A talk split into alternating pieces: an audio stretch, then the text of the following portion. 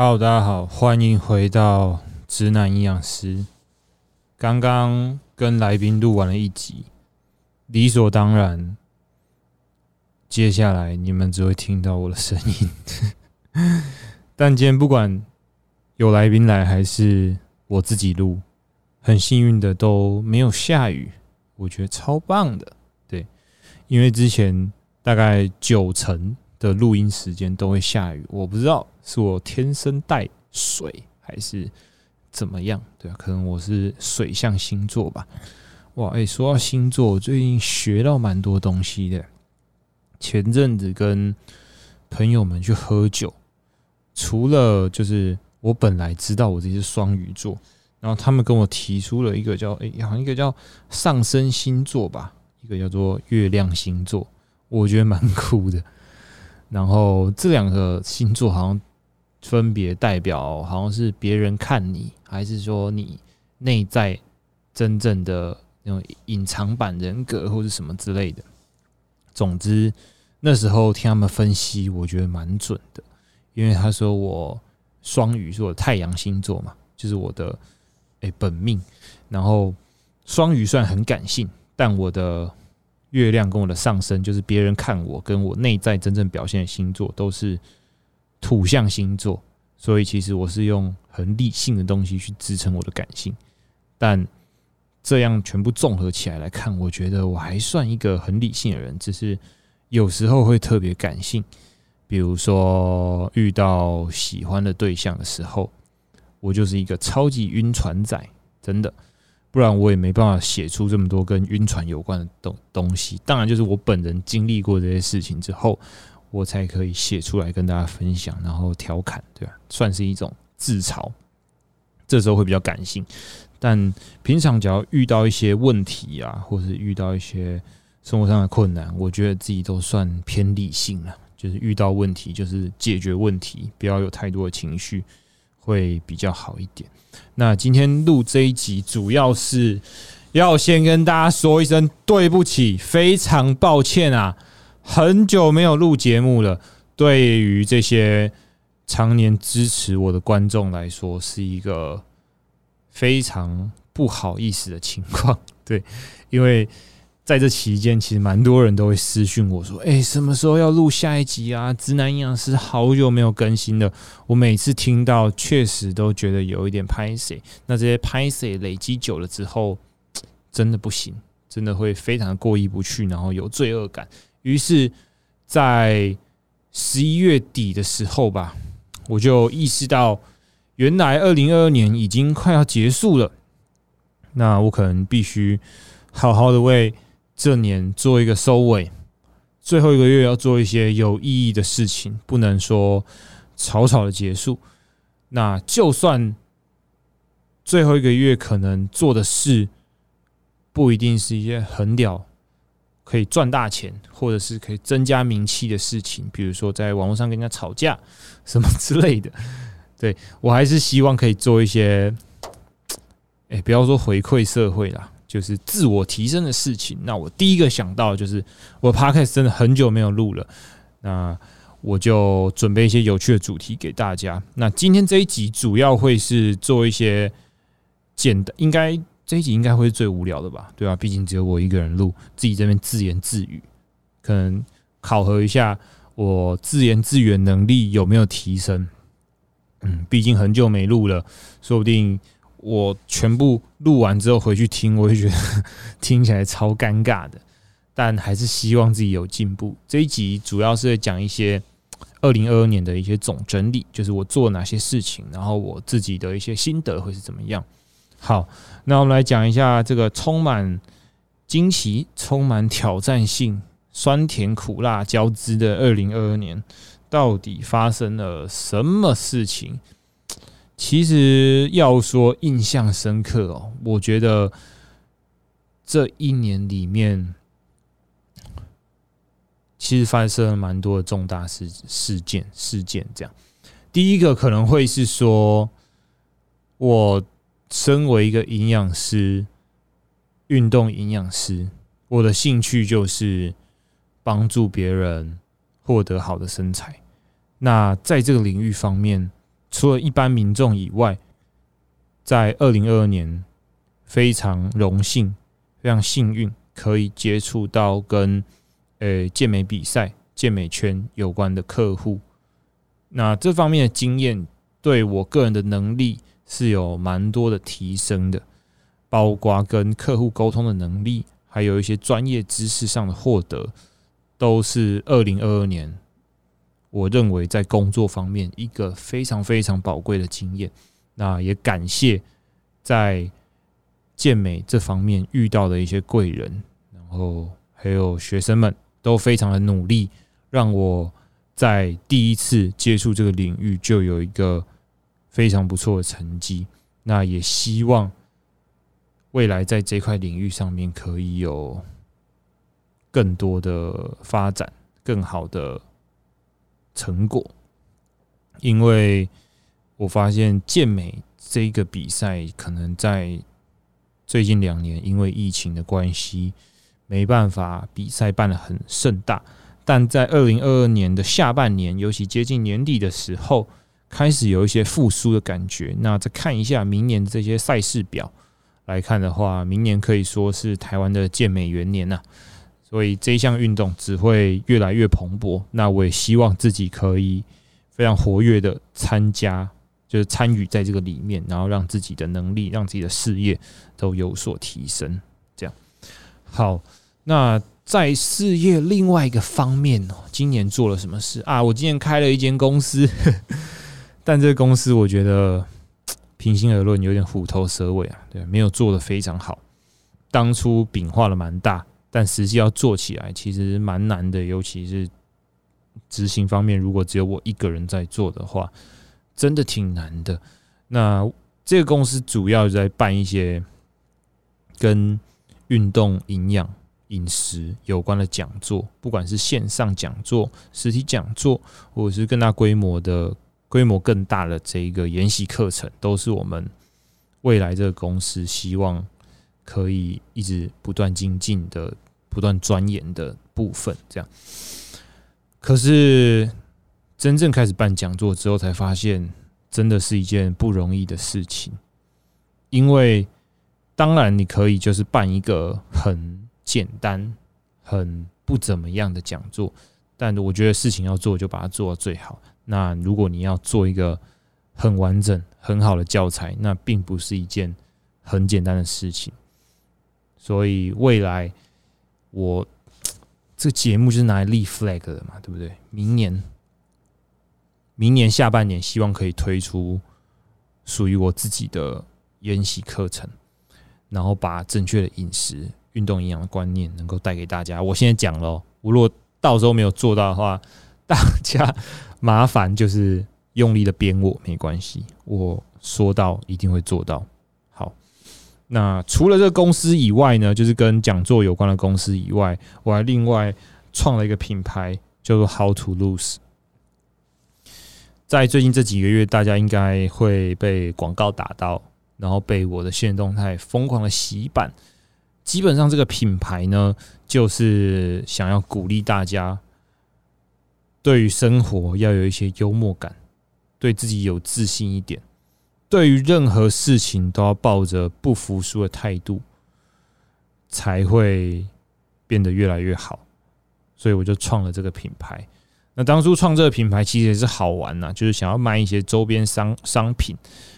嗯，不要说赚什么钱呐，其实大家可以把这些东西穿在身上，我就觉得蛮有成就感的。然后这个品牌有趣的地方是，它是以我本人为原型去设计 logo，然后整体设计起来蛮中二、蛮好笑的。大家有兴趣可以去。去我的粉丝专业关注一下这个品牌。那未来这个品牌会不会？我们一开始出衣服，然后要出帽子。那未来会出什么产品？其实这个定位，我觉得跟上一个就是讲座公司一样。我觉得我必须把事情做得更好，想得更全面一点，再开始做事情，而不是说有一头热就去做。那做出来的东西，我觉得都是半斤八两，没有到非常好。所以“半斤八两”这四个字，可能是我对于今年很多我因为一头热所做的决定，最后所下的这个评语，就我觉得今年真的做太多事都半斤八两、虎头蛇尾，其实跟我本人的个性也蛮像的。但人就是要经历过这些事才会成长，所以希望明年的自己在这边许愿啊，希望明年的自己不管做任何事情都能够更认真，投入更多的心思，然后有更细腻、更更缜密的规划，不要说做什么事都半斤八两。好，谢谢大家，有点太严肃了。啊，事业方面讲完，讲一下我个人的生活好了。我最近啊。搬家从三重搬到林口啊，哎，差蛮多的。说真的，第一个我先讲三重的特色是什么？哎，不是我在凑哦，三重的特色就是让你有回到南部的感觉，让你有回到中南部的感觉，特别有家乡味。我讲这样够保守了吧？只能说我搬到林口少了很很多家乡味啊，标包括就是这些飙车改管啊，晚上有人在叫嚣啊，有人在互骂什么之类的，八嘎囧啊，到林口之后几乎就都没有这些很特别的体验了，我觉得非常的可惜。那再来就是天气吧，诶，搬到林口之后，我真的深刻体会什么叫做他妈住在山上诶。因为林口是一个台地嘛，大家知道，就是你从不管从五谷还是从泰山、从龟山那边上来，都要爬一段山路才会到林口台地。对，但你会觉得你在爬山的过程中，你会很 confused，想说：哇塞，我爬这个山，我是要去哪里啊？上面真的有地方吗？哎，还真的有。我第一次爬上去的时候，我想说，就是一种豁然开朗的感觉，想说为什么在山上有另外一座城市，你知道吗？就突然变成一个很繁荣、很有规划的地方，林口就是一个这样的地方，所以我们都会开玩笑讲，我们自己是林口国，就很像一个诶独立的国家，在一个特别的地方一样。它的地理位置蛮特别的。那林口比较像是有规划的从化区啊，不是说像有些地方会分区从化，它是整个一起从化的，所以你会觉得它的道路啊、它的街景都是。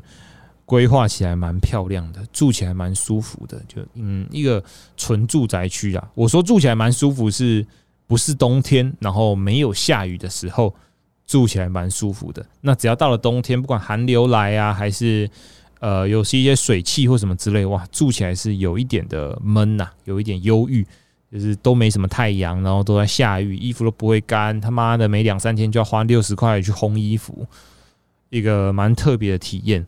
对，那目前我从九月住到现在十二月，大概三个月左右，三个月左右，偶尔会有一点想回家的感觉，因为天气真的是不太好，尤其是最近这两个礼拜，真的是快闷坏了，快闷坏了。还好就是今天是有出一些太阳了，不然我觉得我可能会一气之下就把这个房子给退租，然后赶快滚回台中去晒太阳，去当妈宝这样。没有啦，哎，其实林口是一个还不错的地方，它就是一个很纯的住宅区。如果你是比较向往，嗯，比较单纯一点的生活，然后你的工作可能又没有一些时间啊、地区的限制，我觉得住在林口还不错啦。听说蛮多 YouTuber 就这种在家工作的工作者都是住在林口，蛮有道理的。然后也有很多人来这边买房子自产，因为它的量体非常大，有很多新的房子。然后这是我。个人一点，个人 一点对于搬家的这个心得，因为我们本来是住那种二十平左右吧，一房一厅，其实蛮够用的。只是中间发生一点小意外，就是我们去领养了，算领养吗？捡到吧，捡到了几只小猫咪，所以我们家的猫从原本的两只变成四只。那猫咪其实最注重的会是它们的生活空间，在原本的旧家那边，两只猫二十平还蛮够用的。可是后来变成四只猫之后呢，我们意识到我们需要更大的空间。毕竟你捡到了这个生命，你把它收养下来，就是要对它负责。那我们对它负责的方法就是。我们希望他们有更大的空间可以生活，因为猫咪如果在太狭小的空间里面生活的话，其实它们身体的压力会很大，然后身体压力大的话，身体就会不太好。所以我们就做了一个思考很久的决定，就是这三重的房子，其实我们本来打算住很久，但因为养了新的猫咪，我们就住了一年之后就搬家。那搬家开始在挑地点嘛，那预算有限的情况下，林口算是我们最最好的选择，因为它平数够大，房子够新，然后价格又还算可以接受。同样的房子，如果在同样的地区里面找，就一样在三重泸州找的话，可能都快要四万块一个月，真的是付不起。然后到林口大概只要三万块有找，两万八、两万七就有了。对我来说还算可以负担，然后又可以跟家里的这个新成员，就这些小猫咪，有一个更好的生活。然后综合权衡之下，我就决定把这个房子租下来，然后可能每天再多花一点时间通勤，我也觉得没关系，至少住起来是舒服的，然后也可以给我们家的新成员一些更多的生活空间，这样还不错。好，搬家的事情我觉得差不多讲到这边。哎，可是说不定哪一天我突然想开了，我就会。把房子退租掉，然后回台中，因为我觉得一直在外面打拼，其实蛮累的，心很累，不是身体累也是一定会累的。只是我觉得心灵上面的劳累，远远的超越身体上面的劳累。在外地打拼这件事情，有时候会很想回家，然后。嗯，前几天我去听了一下，我前阵子去给人家算的这个紫微斗数这个算命，诶，不得不说，人真的是在很无助的时候，会需要这些你平常根本就不会相信的东西，这个时候你就会特别相信。那那个老师有讲到几点，我觉得蛮重要的。诶，其实听完也是有点沮丧啊，就是他说，我这辈子发展啊，可能都。没办法摆脱在外地发展这件事。他说：“我回家乡发展会发展的比较不好，可是在外地发展会发展的比较好。”听起来是蛮会让我很犹豫，因为在外地发展，即便发展很好，可是我如果不开心、不快乐的话，那发展很好有什么用？但如果我回家乡发展，我又赚不到什么钱啊，靠腰，那我也会不快乐、不开心。其实我不太知道要怎么办。就就这听完这个算命结果，那已经是我将近一年前算的东西。算命这种东西真的很玄，就是你过一段时间回来听之后，你会有完全不一样的感受。那这一次过了快一年回来听，其实蛮多事情都得到了验证。那也蛮多当初算的东西有解除我现在现阶段的一些。疑惑吧，嗯，我真的觉得以前我是一个完全不会相信什么星座、算命、宗教的人，但在这年经历了人生比较大的一些波动啊、起伏之后，就是自己长大之后开始要面对很多事情，缴房租、缴账单，嗯，然后面对很多生活上的压力之后，才会觉得。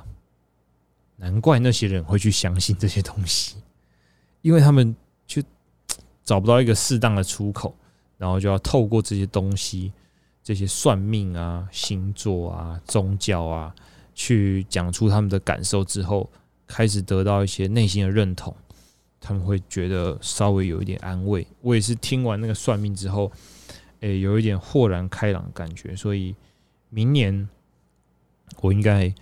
会想要再回去算一下，问一下老师，呃，我在台北的发展怎么样？我有没有机会可以回到自己的家乡发展？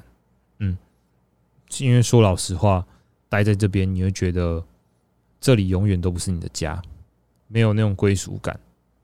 嗯，所以蛮希望在三十岁以前可以回到家乡发展。如果明年二零二三年，我可以把我自己这个 IP 做起来的话，就可以做到工作地区不受限制这件事情。那我觉得会是最好最好的结果。好，哇，有够沉重的。我们来回答一下一些诶粉丝的问题好了。我今天怎么这么沉重啊？非常的抱歉。首先来回答几个有趣的粉丝问题。第一个说，冬天为什么特别饿？哎，我也觉得冬天特别想吃东西，但左思右想，思考了一下，其实这个原理非常的简单，因为在冬天的时候，身体为了抵御寒冷啊，需要让你的体温维持在一定的温度，所以需要产生更多的热能热量。那你的身体消耗当然会自然会比夏天还要再多一点。那身体有这些消耗之后，当然就会有一些能量需求的讯号，嗯，也就是说，他会希望你吃更多一点的东西来补足这个热量。所以天气越冷，越容易感到饿，是非常合理的。好，然后再有粉丝说哭了，终于要更新，我真的等好久，非常抱歉，好不好？再给你道歉一次，因为你有留言，我就道歉。然后还有粉丝问说：“诶，想问一下，这个吃的蛋白质是用体重算，还是用瘦体重算比较好？”我会说体重。那除非你体脂肪超级超级高，就是你身体的这个体脂肪比例已经超过可能哇三十几趴，超过三十五趴、四十趴这种的，不然都用体重算比较好。为什么？因为瘦体重啊，第一个计算瘦体重的方式就有问题了。你如果是用英巴里算出来的瘦体重，我觉得。超级超级不准，因为我看过我们公司里面那种健美选手，尤其是女生，她算出来的肌肉量其实蛮少的。那她她可能五十出头公斤，她算出来肌肉量的二十五不到，然后你总不可能叫她蛋白质就只吃二十几的两倍四十几克吧？我觉得有点不太准，对，所以。你要先考虑到算瘦体重的这个机器算的真的准吗？如果它真的算很准，你可以考虑用瘦体重来算，完全没有问题。但如果他算的瘦体重很不准，那再来就是体重是一个很好算的东西，那我觉得就用体重来算会比较单纯一点。有没有办法再更新的更快一点？拜托，不好意思，对不起，真的太久没录了，好不好？再道歉一次。好，然后有人说，诶，人一天会把所有的饮食的热量都吸收吗？有没有一定的上限？我觉得有，因为我们的诶肠胃道啊，就像一个工厂一样，每天有上下班时间，然后每个人的吸收能力也不同，也就是每一座工厂的产能也不太一样，所以一定会有一个上限，没有错，但还是会有消化啦。比如说，嗯，你。没有在睡觉的时候，或者是你坐着的时候，跟你在有在运动的时候，跟你在睡觉的时候，这个工厂的产能是不太一样的。所以，就算你今天吃了很多食物，你后来跑去睡觉，身体还是会少量的继续吸收这些热量。那如果你要说有没有上限哦？如果是以时间来看，一定有啊，就是二十四小时内可以吸收多少是一定有上限的。但这些食物最后还是会慢慢的被你吸收完、消化完，但。我们再从另外一个观点去考虑的，会是说，诶，吸收多少这件事其实很难量化，超级难。那你硬要扯说我的吸收好，我的吸收不好，那标准在哪里？我不知道。所以我们统一都会用你吃进嘴巴的热量多少就是多少去计算你一天诶吃了多少东西这样。好，然后还有一个问题说，诶，选手吃一些羊奶乳酪。容易造成肠道发炎或是过敏吗？诶，其实肠道发炎这个我讲超级多次，诶，会造成肠道发炎、过敏，其实主要是食物中的蛋白质引起的。那这种食物过敏，其实非常诶个体差异非常的大，然后不太知道造成个体差异的原因是什么。但每个人都是非常独特的个体，有可能我对牛奶过敏，可是你吃牛奶完全都会没事。那这个要怎么去检测呢？就算是抽血检检测，我觉得也没有到非常准，还是要经过本人实验会比较准吧。如果你吃这些乳制品啊，你本身就没有一些明显的过敏发炎症状，比如说肠胃的长期的胀气啊，或者是说你吃了你的。大便就比较稀、比较松散一点，拉稀的情况，再来就是你的皮肤会变得不好，长痘痘，这些都是非常明显的情况。那如果这些明显情况你都没有的话，嗯，我觉得你对这个食物耐受性还不错啊，你就可以吃。但如果这些情况已经很明显的出来的话，我就建议你不要吃，尤其是你还在控制身材的时候，这些食物会让你的身体的发炎反应稍微的再高一点，你的增肌减脂就不会这么的顺利。好，那我记得我上一次开问答的时候，有粉丝问我说，如何把社群经营的很好？我觉得这问我，我只能回答你一半一半吧。毕竟我社群做到现在，有一些流量也是跟我的跟公司有关。我的流量不是全部都是我自己来，当然说后续经营当然都是我自己弄的。但你要问我说，怎么把社群经营好，又经营好？我觉得你换个角度想好了，怎么样经营的舒服？因为如果经营的很好，你做的很不舒服，那我觉得也没有意义。当然说做社群最重要的就是找出你个人的特殊定位。像我自己的特殊定位，其实到去年我跟阿元的公司合作之后，我才慢慢找到，也就是直男营养师这个称号是从那时候才开始出来的。我从那个时候开始，我才更用力的去做自己。是完全哦，直接连演都不演哦的去做自己的这种感觉，嗯，我会用我平常讲话的方式去呈现在我的社群上面，让大家可以有一种更亲近这个人的感觉。因为很多营养师做社群，我觉得有一个距离感，而且是距离感超重，就他们很喜欢穿着白袍去展现自己的专业，可是反过来。可能一般民众对他们来说，就是会有一种距离感。那我对自己的人格角色定位的塑造，会希望是更贴近民众、更贴近粉丝一点。所以我不管是说话的语气，或者是打字文章的内容，我第一个一定会先避免用一些比较艰深一点的文字。那讲话也不会太文绉绉的，让大家觉得我是你们生活中的朋友，而不是一个。在网络上看到一个形象很好的营养师，我对你们来说就是一个生活中的会讲干话的好朋友。这是我对于社群经营的一种小心得，就是你把它做的越平易近人的话，呃，大众对你的接受度会稍微高一点。当然说，你如果做的很专业的话，会吸引到不同，就是另外一些比较专业族群啊。因为有些人可能对于我这种。整天打哈哈讲干话的人没什么兴趣，他想要看一些更专业的东西。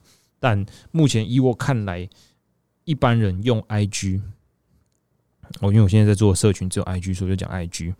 一般人用 IG 主要还是以休闲为主，他们不想要看一些太太严肃的东西，或者是说在这些跟知识有关。比较严肃的东西，他们不想要花太多的时间，他们更想要看到的是一些可以让他们开心。看社群就是为了开心嘛，谁是上班上来读书的，就是为了开心，那么放松的东西。